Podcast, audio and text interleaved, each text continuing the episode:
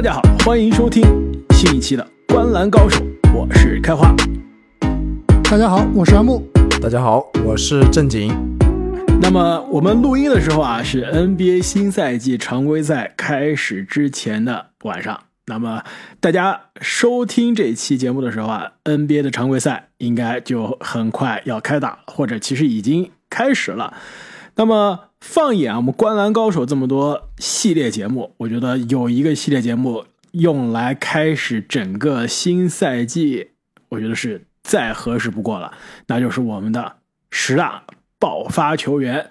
到底哪些球员能在马上开始的新赛季呢，迎来职业生涯的爆发赛季啊？我觉得这个讨论永远都是最有趣的。没错，不光是看球啊，能够多关注这些。可能会爆发的新人，另外一个就是这个各位如果专钻研球星卡，也会从这期节目里面听到一些有可能会未来增值的球员。对，而且从一个球员爆发之前啊，就喜欢上这个球员，你会有一种养成系的快乐。不仅是球星卡，对吧？你哪怕收藏 NFT，呃，这个之前还有球衣，这签名球衣，之前还有球迷啊留言说。玩这个线上的 NBA 的游戏是吧？买这球员的卡也有这个升值的空间。所以无论是怎么样，对吧？大家是从收藏角度、投资角度，今天十大爆发球员绝对是可以让你找到啊下一个宝藏男孩。这个节目呢，一转眼其实我们做了第四年了。之前呢，我们在节目中啊都回顾过往年我们十大爆发球员的这个成绩单。那今年照样。到底是打脸呢，还是我们去年选的水平啊？依旧保持观澜的传统是吧？别的不行，挖掘宝藏少年一直是我们的专长。因此，我们来看一下去年我们的十大爆发的榜单啊。十大虽然是十大，但是呢，是一共十三个球员在我们去年的节目中得到了提名。我还是从第一名到第十三名的顺序啊。第一名赫然在列，莫兰特。那么上赛季论到爆发，可以说是最最彻底的球员了，最快进步，职业生涯第一次进了全明星，球队战绩也是突飞猛进，数据更不用说了，从十九加四加七变到了二十七加六加七，一跃成为了联盟最优秀的那批控球后卫的行列。第二名泰勒·西罗，上赛季拿到了另外一个常规赛奖项，最佳第六人，那数据呢也是从十五加五加三。上升到了二十一加五加四，可以说爆发了。排名第三，乔丹普尔。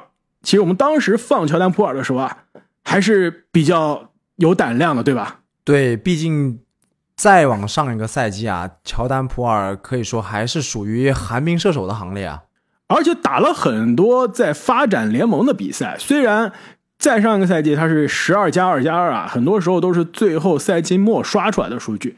还是跟上赛季打的比赛质量啊完全不一样。上赛季十九加三加四，也可以算是上赛季最快进步球员的，可以说是第二名了。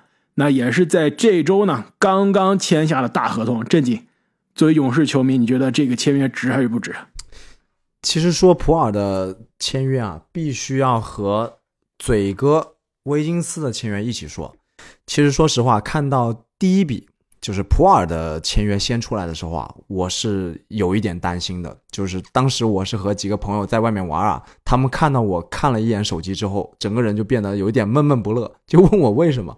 我说普尔这个签约啊有一点点贵，我就担心留不下维金斯了。哎，结果到了下午，维金斯的这个签约出来了，我他们发现我又喜笑颜开，对吧？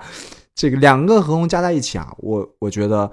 其实作为一名勇士球迷是非常幸福的，就是首先在普尔的这个签约上面，可以看出，老板第一非常舍得花钱，愿意交奢侈税去构建整个球队；第二，注重这个年轻人的培养和鼓励。其实普尔的这笔签约不但是他本身。实力的体现。首先，他作为这个球队的第二持球手，对吧？风格跟库里非常类似一个球员，也是未来很可能会会接过库里旗帜的这样一个球员。虽然说高度还差很多啊，但是毕竟勇士队的这个打法就需要普尔的这种特性。那另外一点啊，其实我觉得是一个千金买马骨的存在。对于普尔是勇士这一批年轻球员里面第一个打出来的，也是第一个签大合同的。那对于后面的库明加、怀斯曼、穆迪这些年轻球员啊，是一个很好的鼓励作用。呃，另外呢，就是看到维金斯的这笔签约啊，实在是太值了。我记得曾经当时啊，我还问过你们俩，呃，这个维金斯跟普尔哪一个人在勇士队的这个顺位比较高啊？重要性？当时你们俩我记得都是毫不犹豫的说，这都不是个问题，维金斯肯定更重要。确实，从我的角度来说也是的，他是作为。季去年季后赛可以说除了库里之外表现最好的球员，攻防两端都有非常突出的贡献，尤其是防守端。而且面对这样一个锋线盛世的联盟啊，维金斯在这个防守端的作用尤为重要。那他现在相当于是降薪，而且是大幅降薪的留在勇士，而且他本人是毫不后悔啊！我去看了他那个全程的新闻采访，其实他是整个全程都是展现笑容的，非常的呃。开心，那这样的一种队队内氛围，这样的一种这个全全民除了格林之外，基本上都吃了定心丸的一个赛季，我觉得那支勇士啊又回来了。其实维金斯啊没有上我们去年的榜单，但是反过来看，维金斯如果考虑到季后赛的表现啊。肯定也是去年的十大爆发球员。其实我们讲到今年的球员的时候，也可以再聊一下我们的标准啊。其实爆发有很多定义，对吧？有些球员是数据更加爆炸了，啊，荣誉更多了，进了全明星了。像维金斯呢，更多是在季后赛的关键时刻，哎，什身而出。更多，维尼斯首先就是进入了全明星，好吧？对，呃，但是当时还是有些搞笑成分嘛。当时还是被很多人拿出来开涮嘛。就我们节目也正经懂球，也是没少。也没少说是他的这个坏话，但是到季后赛就不一样了。通过防守，对吧？通过非常全面的表现，在季后赛帮助球队最终夺冠了。这个爆发不一定是体现在数据上的，是体现在对赢球的作用上。另外一个球员去年排名第四啊，欧记阿努诺比，我们其实对他的期待去年很高，但看了一下数据呢。基本上没变化，十六加六加二变成了十七，失败的一个选项，对吧？没错，十七加六加三，但是命中率下滑的很严重，所以这算是前四中啊第一个啊没有爆发成功的。排名第五，拉梅罗鲍尔，虽然球队现在是非常的糟糕啊，屋漏偏逢连夜雨，对吧？之前说了迈尔斯布里奇斯的问题，哈雷尔在夏天遇到了官司，今天球队的。替补控球后卫布克奈特正经模板，对吧？因为酒驾还是服药之后的开车，也不知道什么原因，被警察抓了。所以这支球队现在真的是没有一个老将镇场子啊，感觉年轻人都在乱搞。但是呢，看回上赛季的鲍尔，肯定是爆发了，职业生涯进入到了全明星，十六加六加六变成了二十加七加八。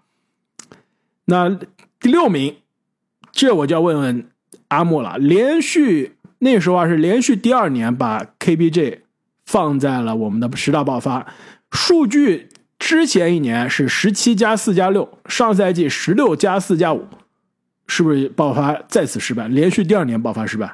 对，你看数据可能是爆发失败，但真正你去看比赛，会发现 KBJ 特别是在去年全明星赛之后啊，是有了明显的提升。所以啊，KBJ 我相信按照阿木的惯例啊，应该。还有再来一瓶的机会，对，而且有一说一啊，你仔细看一下这个榜单，综合起来到底是谁的榜单预测最准，对吧？开王，你不要以为不要抓住我这 KBJ 不放啊！我的第一名、第二名、第三名，包括第六名，都是完全的爆发。再看看你自己的一二三四五，好像跟我比起来有点差距，是不是？你看到这个榜单的我们投票的最右边，你还有个什么吗？去年你有两个名单，你知道吗？我们录音当天你又改了一个版本。对啊，那不管啊，那肯定是我按照录音前最新的名单为准啊。而且今天 KBJ 是不是也签了大合同？对，KBJ 也是跟火箭提前续约了，就是卡在今天这个等于说续约的截止日期啊。KBJ 是拿到了一个四年啊八千多万的合同，当然这里面是有很多这个。选项的其实中间啊，好像只有第一年的一千五百万是一个保障合约，后面都是要根据啊这个球队对于 KPJ 在球队啊会不会搞事情啊来判断合不合他继续啊执行这个合同，所以对他其实也是一个鼓励吧。那么阿乌啊，你虽然去年第一名、第二名、第三名选的不错啊，但是你还是漏掉了几位爆发，上赛季可以说是爆发球员啊，拉梅洛鲍尔对吧？不在你的榜单上。我们下面说到的这个第七名，其实爆发非常有限。上赛季，上赛季的鲍尔肯定是爆发了，进入全明星了。从之前一个大家觉得效率非常低的新秀，变成了二年级全明星，这还是挺难的。第七名，安东尼埃德华兹，上赛季数据上来说体现的。常规赛爆发并不是特别的明显，十九加五加三变成了二十一加五加四，但是防守、球队战绩，更重要的是跟威金斯一样，到了季后赛更大的舞台，聚光灯下发挥的是更加高效了。而且从这个气质和口碑上来说，一年级来的华兹，大家觉得就是一个没头脑、这个效率很低的新秀啊。那二年级，大家真的是把他看成了未来的心中之星的人选了。第八名。以赛亚·斯图尔特，这是去年我最大的败笔。去年我把他放在第三名啊，对他期待很多，但是爆发失 爆发了一场。之前之前一年呢，对，之前一年呢是场均八分七板的水平，那上个赛季呢是八分九板，可以说是多了两个篮板，其他并没有什么。今年什么预开话？今年给他预期一下，能不能保持八分九板这个数据啊？我觉得九板估计没了，九板没了，但是八分肯定有，有可能超越。毕竟夏天啊练了一手三分，从季前赛来看，球队还是很愿意上他的，还是有机会。我看到那场季前赛，确实斯图尔特还进了三分球的。没错，据说他是想改行啊，打四号位了。球队也是有这四号位的空间啊，特别现在拜格利受伤之后，斯图尔特还是有机会的。排名第九，小杰伦·杰克逊。那去年其实数据个人数据变化并不是特别大，十四加六变成了十六加六，但是联盟常规赛盖帽王，而且呢球队战绩也是变得这个西部第二，防守一阵，防守一阵，排名第十，那这也算是不一定说是爆发失败啊，但是有可能是最终结局是爆发失败了，因为要分情况讨论，那就是现在在爵士效力的亚历山大沃克。那上赛季呢？他在鹈鹕的五十场比赛中啊，是十三加三加三，比之前一年的十加三加二还是有一些进步的。其实也不算爆发了。交易到爵士之后啊，彻底是沉沦了，场均三分两板一个助攻。呃，这算是去年我们选择的人中啊，应该是境地下场应该是最惨的，让大家最失望的。那除此之外呢，还有连续第二年选入的加兰德，我们排名第十一。也是去年首次进入到全明星啊，从十七加六，呃，从十七加二加六变成了二十二加三加九，排名第十二。迈尔斯布里奇斯其实去年可以说他是彻彻底底爆发了，十三加六加二变成了二十加七加四，可惜这哥们儿自毁前程。黄蜂啊，真的现在是更衣室，我觉得需要一个老大哥能教一教年轻人，对吧？不要。干一些这些场外自毁前程的事情啊！布里奇斯本来是可以成为未来明星的，现在现在 NBA 的前途啊都成了问题。最后一个得到提名的戴斯蒙德·贝恩，从之前一年新秀九分三板两助攻变成了十八分四个篮板三个助攻，而且呢，球队战绩刚刚说了，灰熊可以说全队去年三个人爆发，那怪不得去年灰熊的战绩也是可以说爆发了。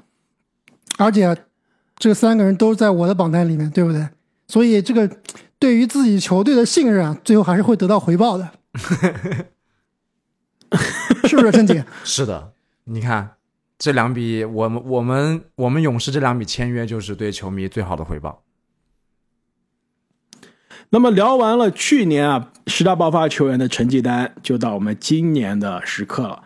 那今年一共是十五个球员得到我们的提名，我们还是从十五到一的顺序来跟大家逐一介绍啊。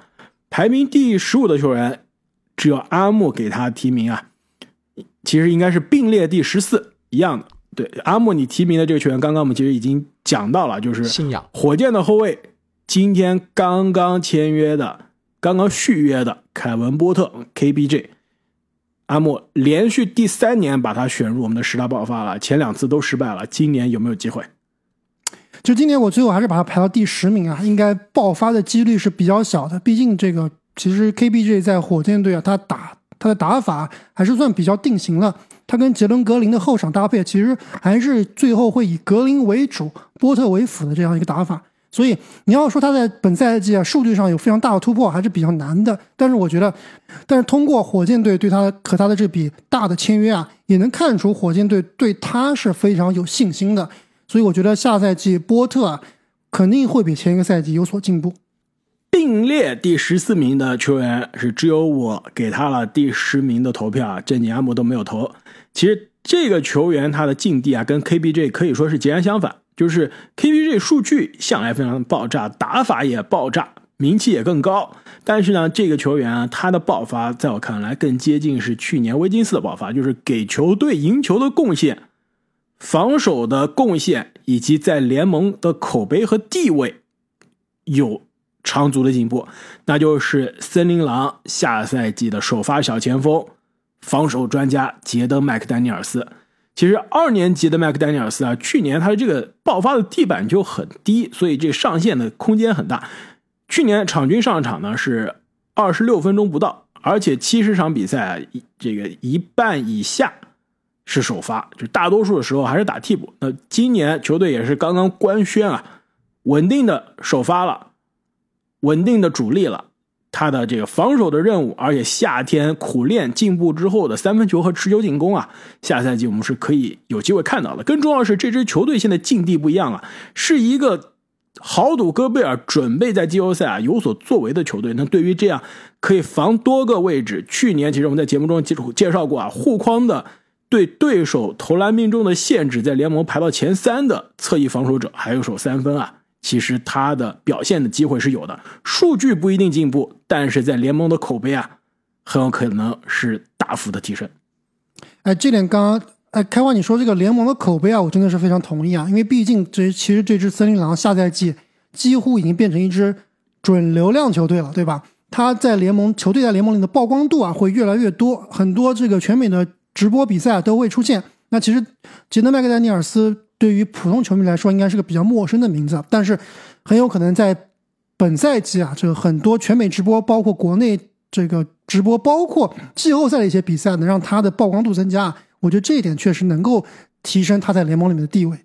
对，而且这样的兢兢业业的球员其实是很讨喜的。你就参考太阳队的呃布里奇斯，其实跟他的角色也非常的类似。没错，就是像这样的球员。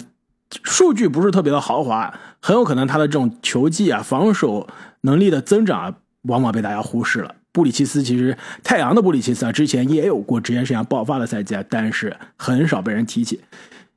接下来呢，另外一个球员得到阿木的提名，我都看的时候有点震惊，我也很震惊，居然被正经遗漏，但是阿木。把它放在了还是第九啊，放在了 KPG 之前，那就是来自勇士的三年级新秀，是跟杰德麦克丹尼尔斯同一年啊，中锋伤愈归来的怀斯曼。哎，正经，你觉得震惊吗？你你看了怀斯曼的季前赛，难道你对他不抱有很大期望吗？我我震惊的是为什么你会选他？因为我懂球呀，对吧？而且我没有立场呀，好球员我就选呀。我看了季前赛，其实我觉得怀斯曼的最大的问题还是没有很好解决，就是他的这个挡拆质量还是有点问题，但他终结变好了，而且其实他的打法，我觉得他自己其实，在最近的采访也说了，他觉得他的球商有长进。就之前看怀斯曼最大问题就是在场上无所适从，但最近我看季前赛，确实表现出了比之前更成熟的一面，而且我感觉啊，这怀斯曼本赛季在某个节点。他的上场时间可能会超过卢尼，这你同不同意？有没有这个可能性？嗯，因为卢尼他本身他上场的时间应该就是在，我看二十分钟左右，二十五分钟对吧？应该不会很长的，所以超过卢尼呢，倒真是有可能的。看勇士队一个什么一个什么样的配置和阵容，然后包括他们的排位在什么地方了。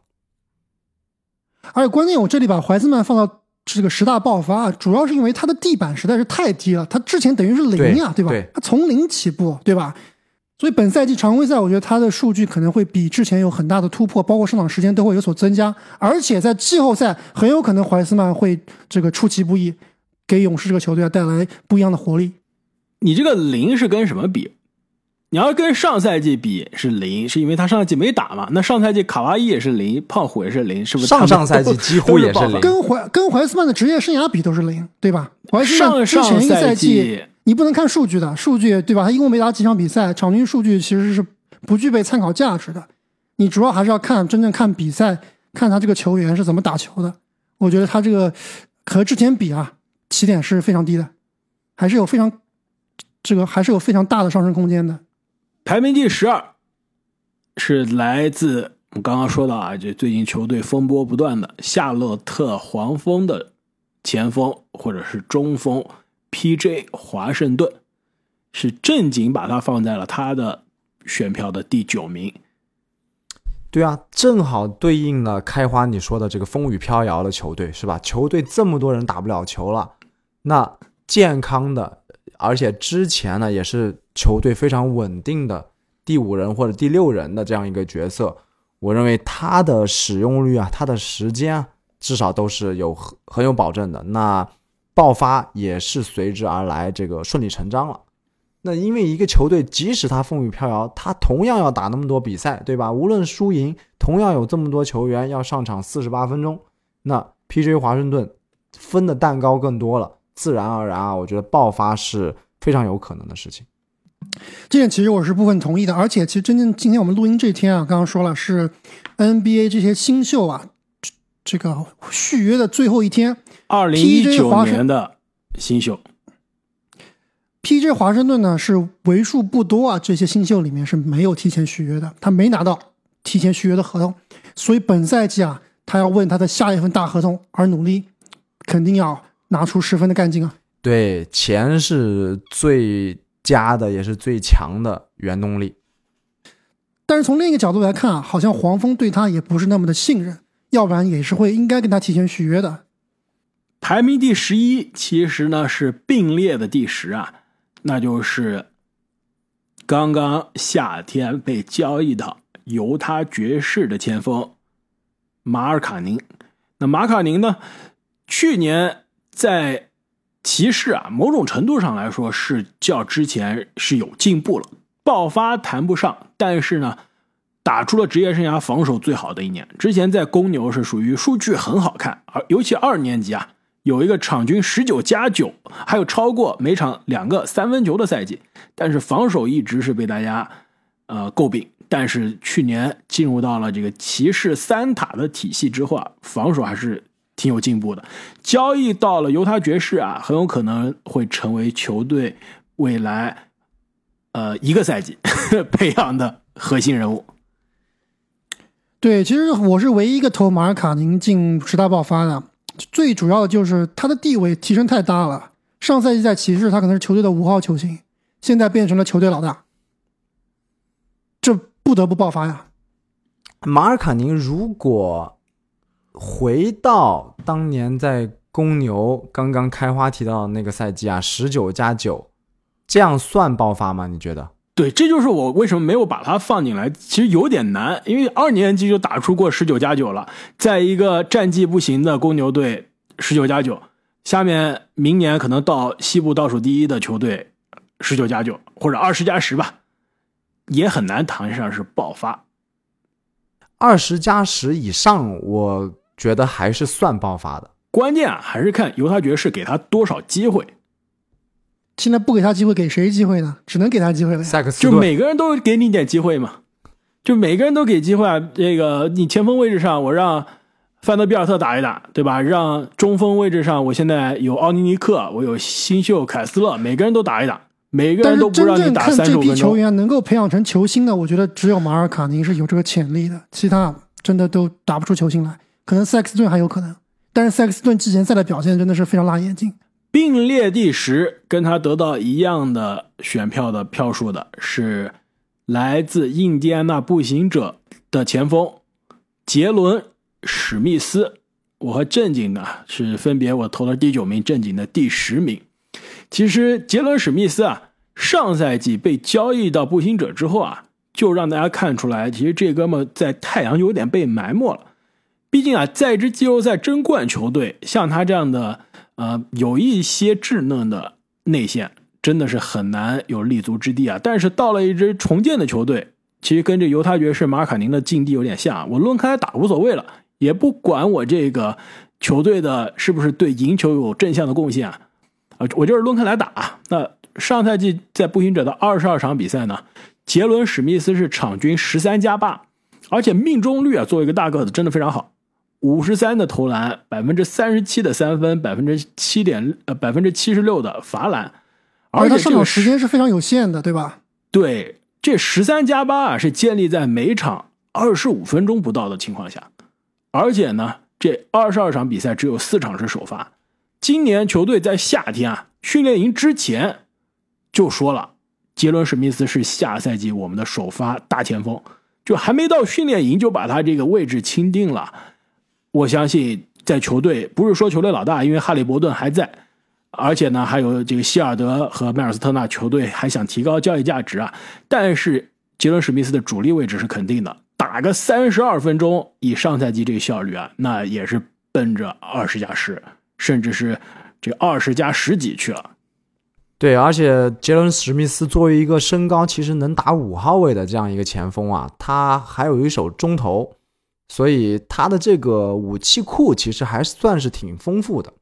对，其实回到刚刚开发最早提到的太阳把他放弃啊，其实我也是觉得非常的不解。就这名球员虽然说比较稚嫩，当时来看啊，而且可能并不是零球类型的球员，但是好歹啊，你这是新秀合同呀，对吧？你新秀合同他连第三年太阳都不愿意执行，直接就把他给扔掉了。我觉得他这样的水平，其实放在现在的太阳队，我觉得是超过很这个不能说大部分吧，绝对是可以作为一个轮换球员来用的。所以太阳的更衣室啊，我觉得一直都是存在一些问题。老板，特别是他们跟这个球对老板、经理跟球员之间的关系，我觉得一直都是非常奇怪的。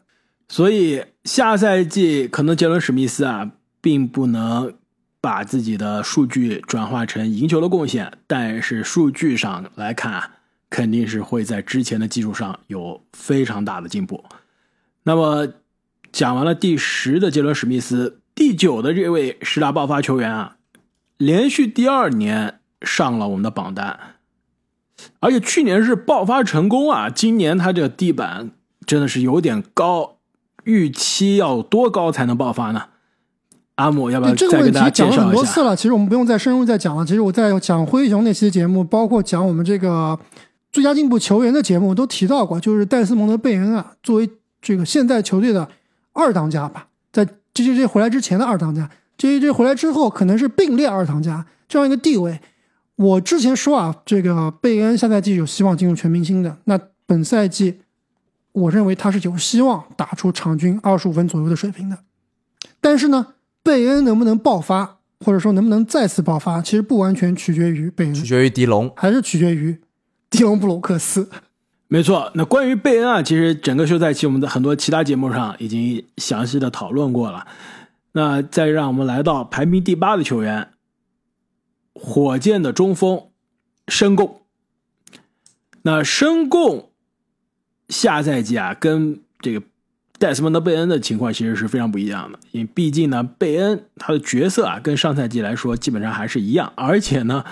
吉隆布鲁克斯的归来啊，还会影响他的出手，但是申贡就不一样了。球队之前的首发中锋克里斯蒂安伍德已经被球队交易掉了，他是真正的被扶上了首发的位置，至少是打主力时间的位置。所以下赛季排在放在申贡面前的这个未来啊，前途是非常光明的。而且上赛季呢，他在非常有限的时间，场均二十点七分钟的时间呢，作为一个新秀中锋啊，可以贡献。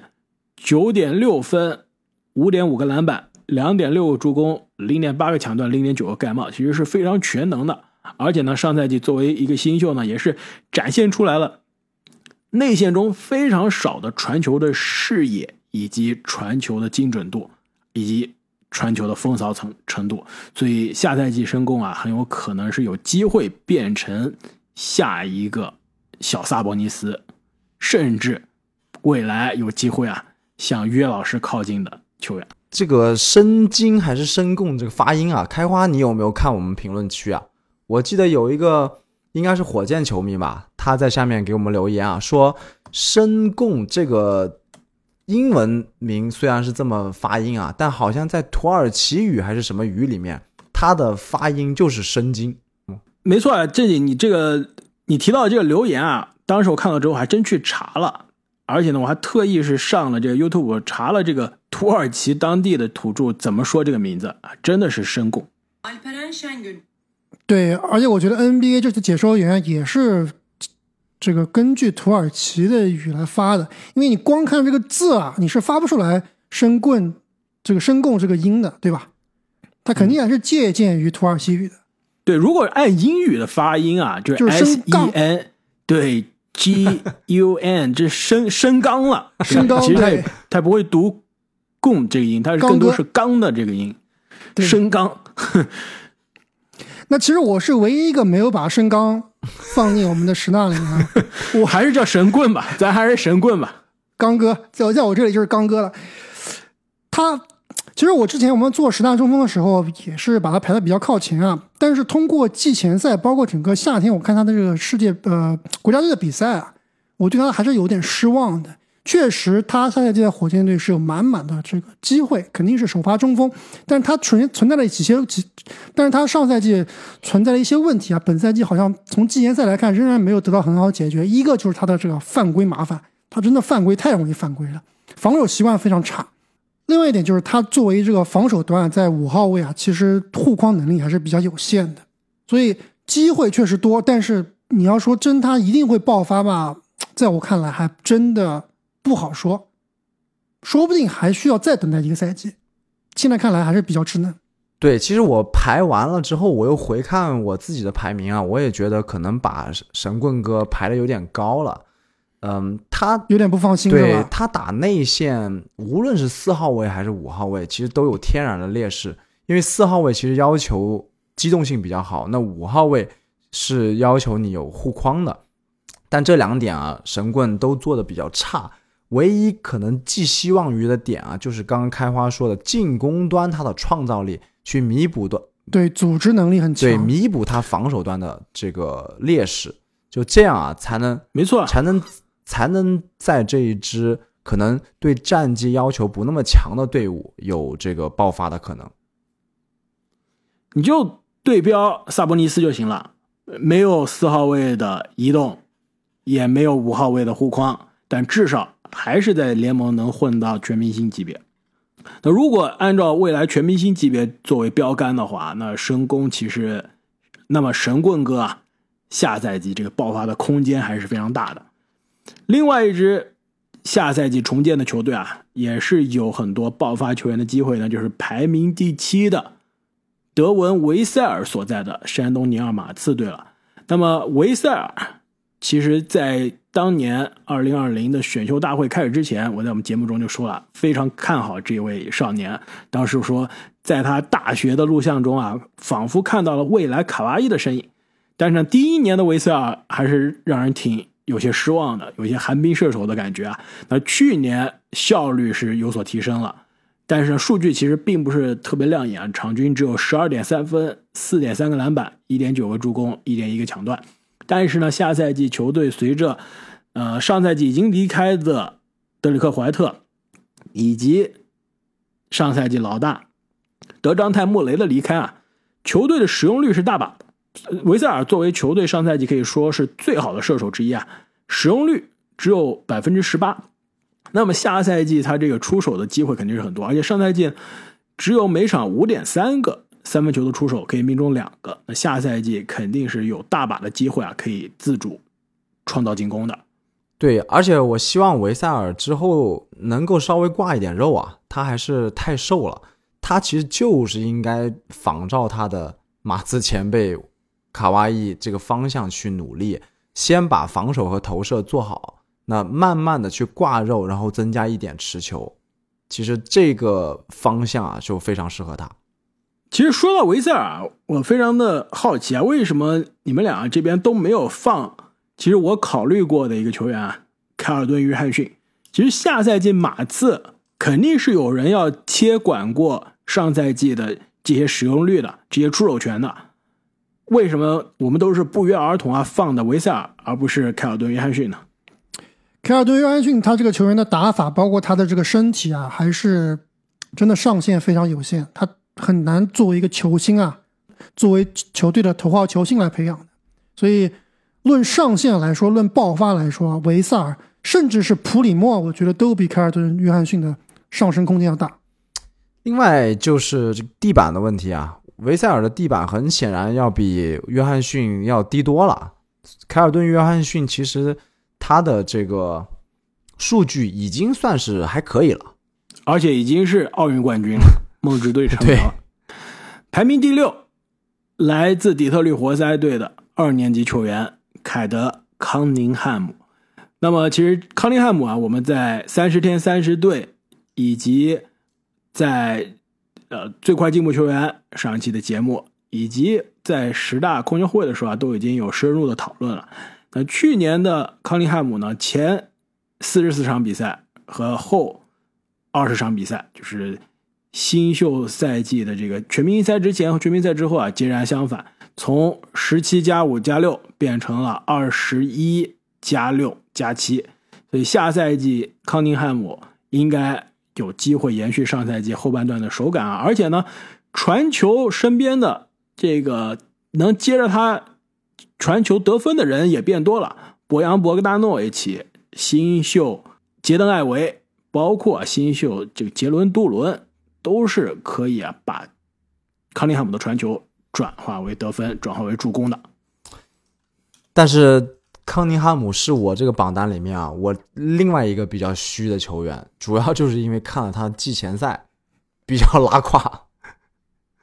哎，这里你两个比较虚的都是我没有进入我前十的球员，康宁汉姆没有进入我的前十，对，所以很有可能真的就朝着你那个方向去了。其实我觉得他确实空间非常大，而包括刚刚开话也提到，在去年全明星之后，他的数据是非常亮眼的。但是，就对比他同届的这个杰伦格林来说啊，康宁汉姆给我的感觉就是。他没有那种激情，对，是不是？他没有那种不火的那个感觉，是吧？他就没有让你眼前一亮的感觉。就我也去看了季前赛嘛，活塞的季前赛，康宁汉姆就是一个感觉打球非常没有激情的球员，打了二十年的那种，而且刚 对打了二十年的感觉，感觉有点就是上班打卡，然后就打完了下班就回家的感觉。而且刚刚这里也提到了季前赛，他的季前赛真的打的是太差太差了，打了四场比赛，场均出场二十六点二个分钟。总体来说还可以吧，对于季前赛来说，上场时间还是不错的。场均十点五分，命中率百分之三十点六，三分球命中率，场均出手五点七五个，命中一点二五个，命中率百分之二十一点七，极其拉胯。所以我不知道我们下赛季看到的是哪一个康宁汉姆，可能可能赛季初他的状态不好，可能到季后赛，可能到这个后半段又能有点回升，但是。总体来看，在我这里，他要想下赛季爆发，我是非常不放心的。对，其实这个榜单我还跟我们的老朋友凯文哥，我把我的排名给他看了，他看完我的排名以后，其他人都是比较同意的，唯独这个康尼汉姆，他说这哥们儿可能不行，所以我现在是非常虚的。说完了二年级的康利汉姆啊，排名第五的球员也是二年级，其实排名第四也是二年级啊。先说排名第五，那就是来自俄克拉荷马城雷霆队的约什吉迪。那吉迪上赛季啊，看他整个赛季的数据其实并不是特别的亮眼，但是呢，二月份其实他受伤之前啊打的那十场比赛，还是让大家看到了未来一个可以场均三双的。年轻后卫的水平，那二十场比赛他是，那十场比赛啊，他是场均十六加九加八，而且呢也是上演了这个三双的表演。下赛季其实吉迪应该会是球队最稳定的指挥官，让 SGA 啊亚历山大回归到他更加擅长的这个攻坚手的角色。哎，亚历山大是不是季前赛又受伤了？是不是好多场都没打呀？是受伤，但是呢，雷霆的伤你也知道了，也不一定是真的伤。所以据说亚历山大，季前赛就炸伤了，还没到那个不用摆烂的时间呢季。前赛。所以亚历山大这个伤现在伤多久啊？还真不确定。球队有说法说是有可能揭幕战可以出战了，但是现在是没有板上钉钉的。所以我觉得下赛季吉迪是有可能成为球队老大的。开花，你觉得有可能吗？老大我觉得很难，除非是亚历山大不在的时候啊，不在的时候他肯定就是老大。就是亚历山大，指挥他以过往的这个伤病来看，感觉就不是很靠谱呀。但你别忘了，雷霆队就是谁打得好谁受伤。去年吉迪连续三场打三双，对吧？十一加十二加十，二十八加十一加十二，十七加十加十，然后再隔一场，球队说啊你受伤了，赛季就没有一场比赛就没打过了。所以雷霆的伤你都是要打问号的。也要看他的战绩了。这去年主要是这种莫名其妙的赢球赢的太多了，所以所以不得已开始管理啊。如果今年一开始就不赢球的话，吉迪的这个使用率，我认为还是杠杠的，非常有保证。而且他真的是太聪明、太会打球了，在场上看他就是一个非常好的指挥官。不管说在这支球队是不是老大吧，他绝对是场上的一个球的支配者。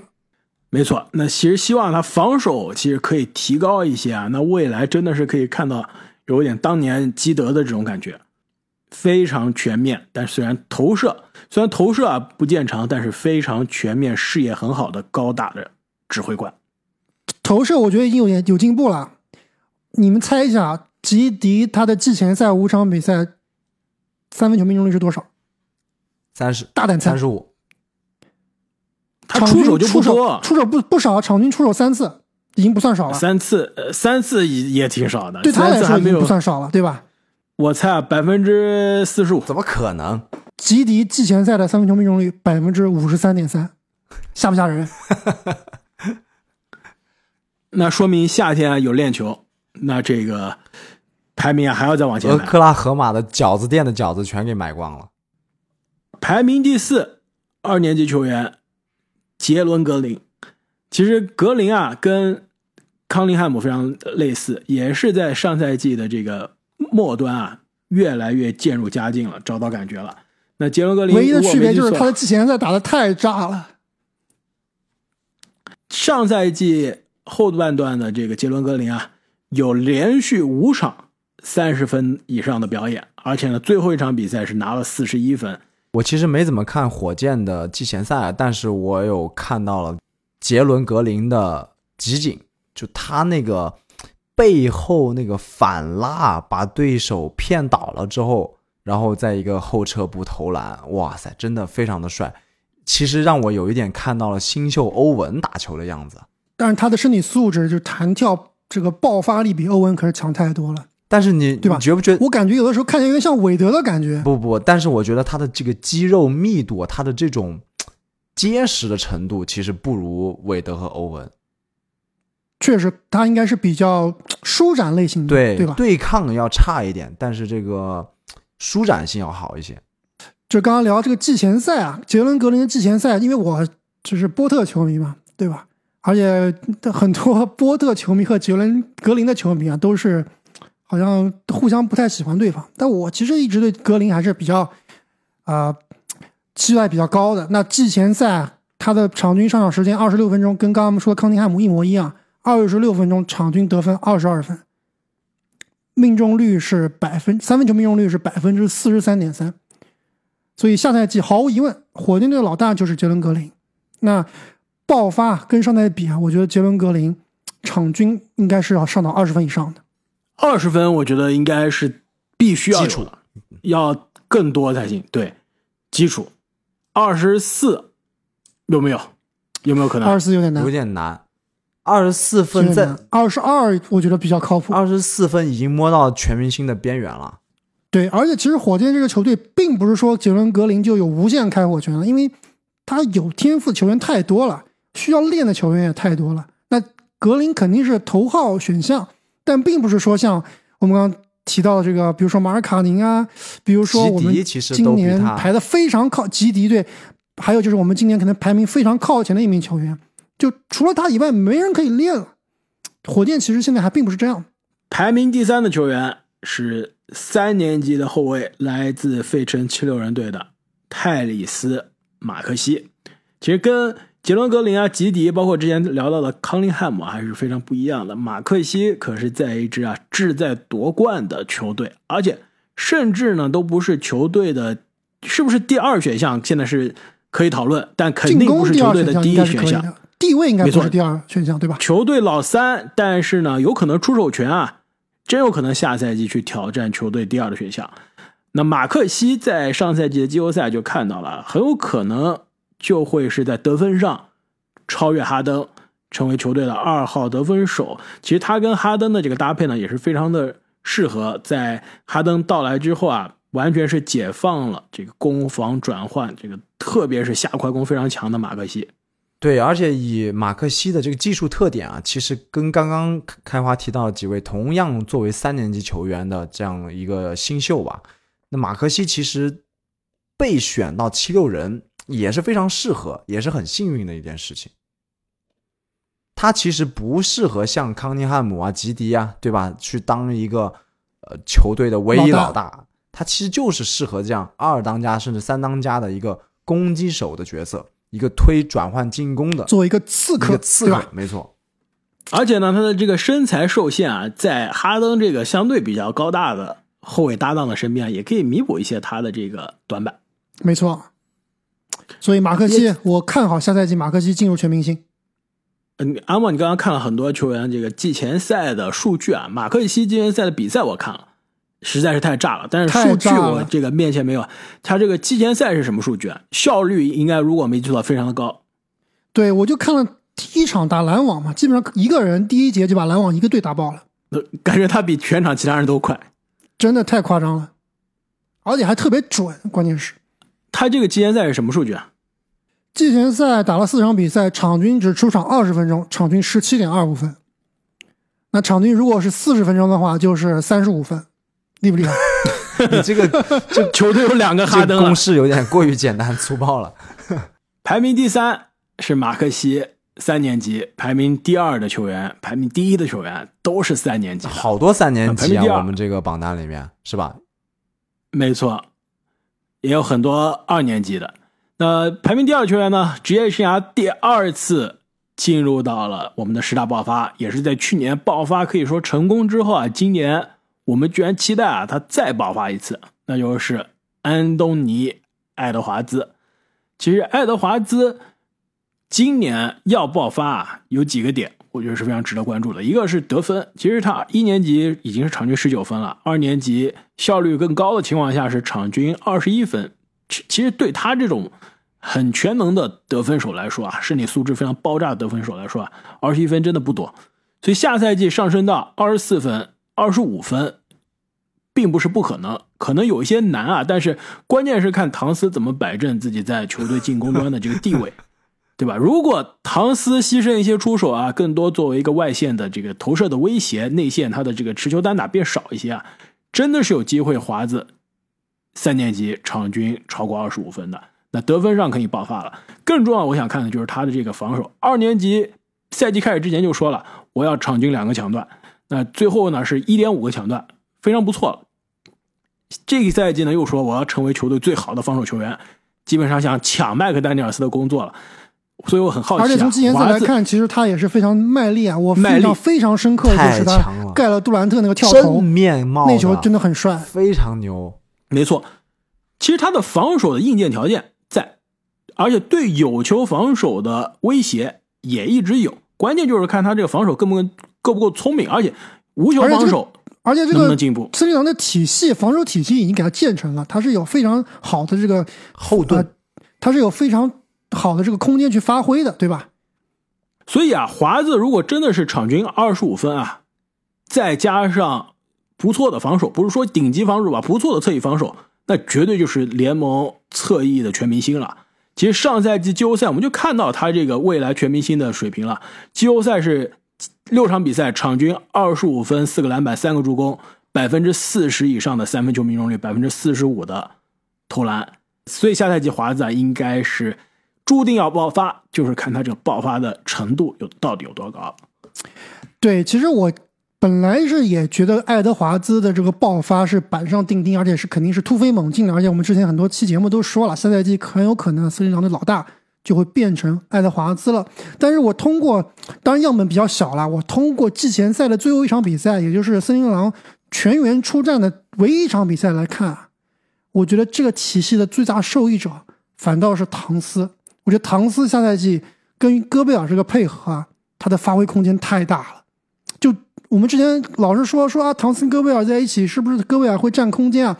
但从那场比赛看啊，唐斯基本上都是从外线接球发起进攻的。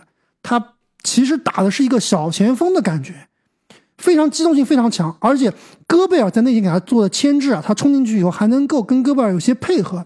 所以我对唐斯下赛季的这个发挥啊，其实是非常非常期待的。但那场比赛。也是球队季前赛唯一输的一场，之前四场都赢了。唐斯太铁了，关键是他机会很多啊，他没错。那场看的那场我没看直播啊，后来看了一下球队到底是怎么输的，我就发现反倒是全员主力回来，没有之前乱打打的流畅。不是你关键是看打谁，对不对？你打篮网你怎么打得过？排名第二是三年级的爱德华兹啊，排名第一其实已经没有悬念了。之前在。最快进步球员，我们已经提到过了。我们公认的第一选项，最快进步球员最有可能的人选，也是我们十大爆发今年的排名第一，来自印第安纳步行者的泰里斯·哈利伯顿。哈利伯顿上赛季啊，交易到了这个印第安纳步行者之后，成为了球队真正的核心。刚刚阿木也说了，比起其他球员，就比如说杰伦·格林，虽然天赋满满，但是呢，球队需要培养的人真的挺多的。这个贾巴里·史密斯、神棍、KBJ 都是球队需要培养的。对，还有伊森，哇，这个季前赛可以说让大家眼前一亮的新秀。哈利伯顿身边真的没有什么了。你贾这个我们之前有就排名第十的杰伦·史密斯，但是真的这杰伦·史密斯占球权，未来是呃占球权也可以占，但是他对于未来球队。是不是让他可以打个五年十年的首发呢？真的不可能，对吧？所以，但是哈利伯顿球队说了，是可以把它作为未来的雷吉杰克呃，未来的这个雷吉米勒球队队史第一人的这种方向去发展的，那就是未来球队真正的舰队核心了。雷吉米勒是他自己说的还是球队说的？自己说的吧？他他自己说的，但是球队没有说雷吉米勒，但是球队也是说是会以他为核心。开始重建，所以啊，哈利伯顿是有机会延续去年啊在印第安步行者的二十六场比赛的数据，基本上是场均十八加五加十，还有一点八个抢断，百分之五十以上的投篮命中率。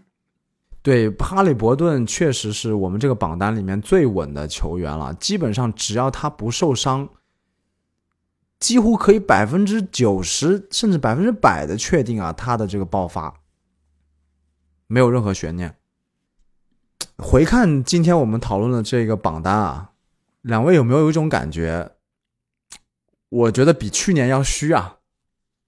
我觉得不虚，我觉得挺好的。今年几个人是必爆发的，就比如说哈什么哈利波顿啊、马克西啊、爱德华兹啊、杰伦格林啊、吉迪啊，我们排的前五名，我都是非常有信心的。没错，而且呢，从每年的惯例的角度上来看啊，的确是会有漏网之鱼。就比如说像兰德尔这样的爆发，谁能想到呢？像维金斯在季后赛的爆发，谁能想到呢？包括去年的德罗赞的爆发，谁能想到？没错，所以每一年都会有这些我们榜单意料之外的惊喜。所以啊，各位听众朋友，如果你们心中有哪位宝藏少年，甚至像德罗赞这样的宝藏大爷，下赛季你觉得要爆发，但是被我们遗漏了，也是欢迎大家在留言区中告诉我们。那么 NBA 新赛季啊，马上就要开始了，大家如果想提前一天收听我们的所有的节目，也是欢迎大家在喜马拉雅上加入我们的新米团。那么也是非常感谢啊，最近很多。加入我们新米团，并且呢，购买我们新米团年卡的朋友们，也非常感谢啊，最近给我们打了五星好评的朋友们。那么本期节目我们就聊到这里，我们下期节目开始的时候，NBA 的新赛季已经开打了，我们会跟大家一起分享一下新赛季我们看球的体验。我们下期再见。再见。再见。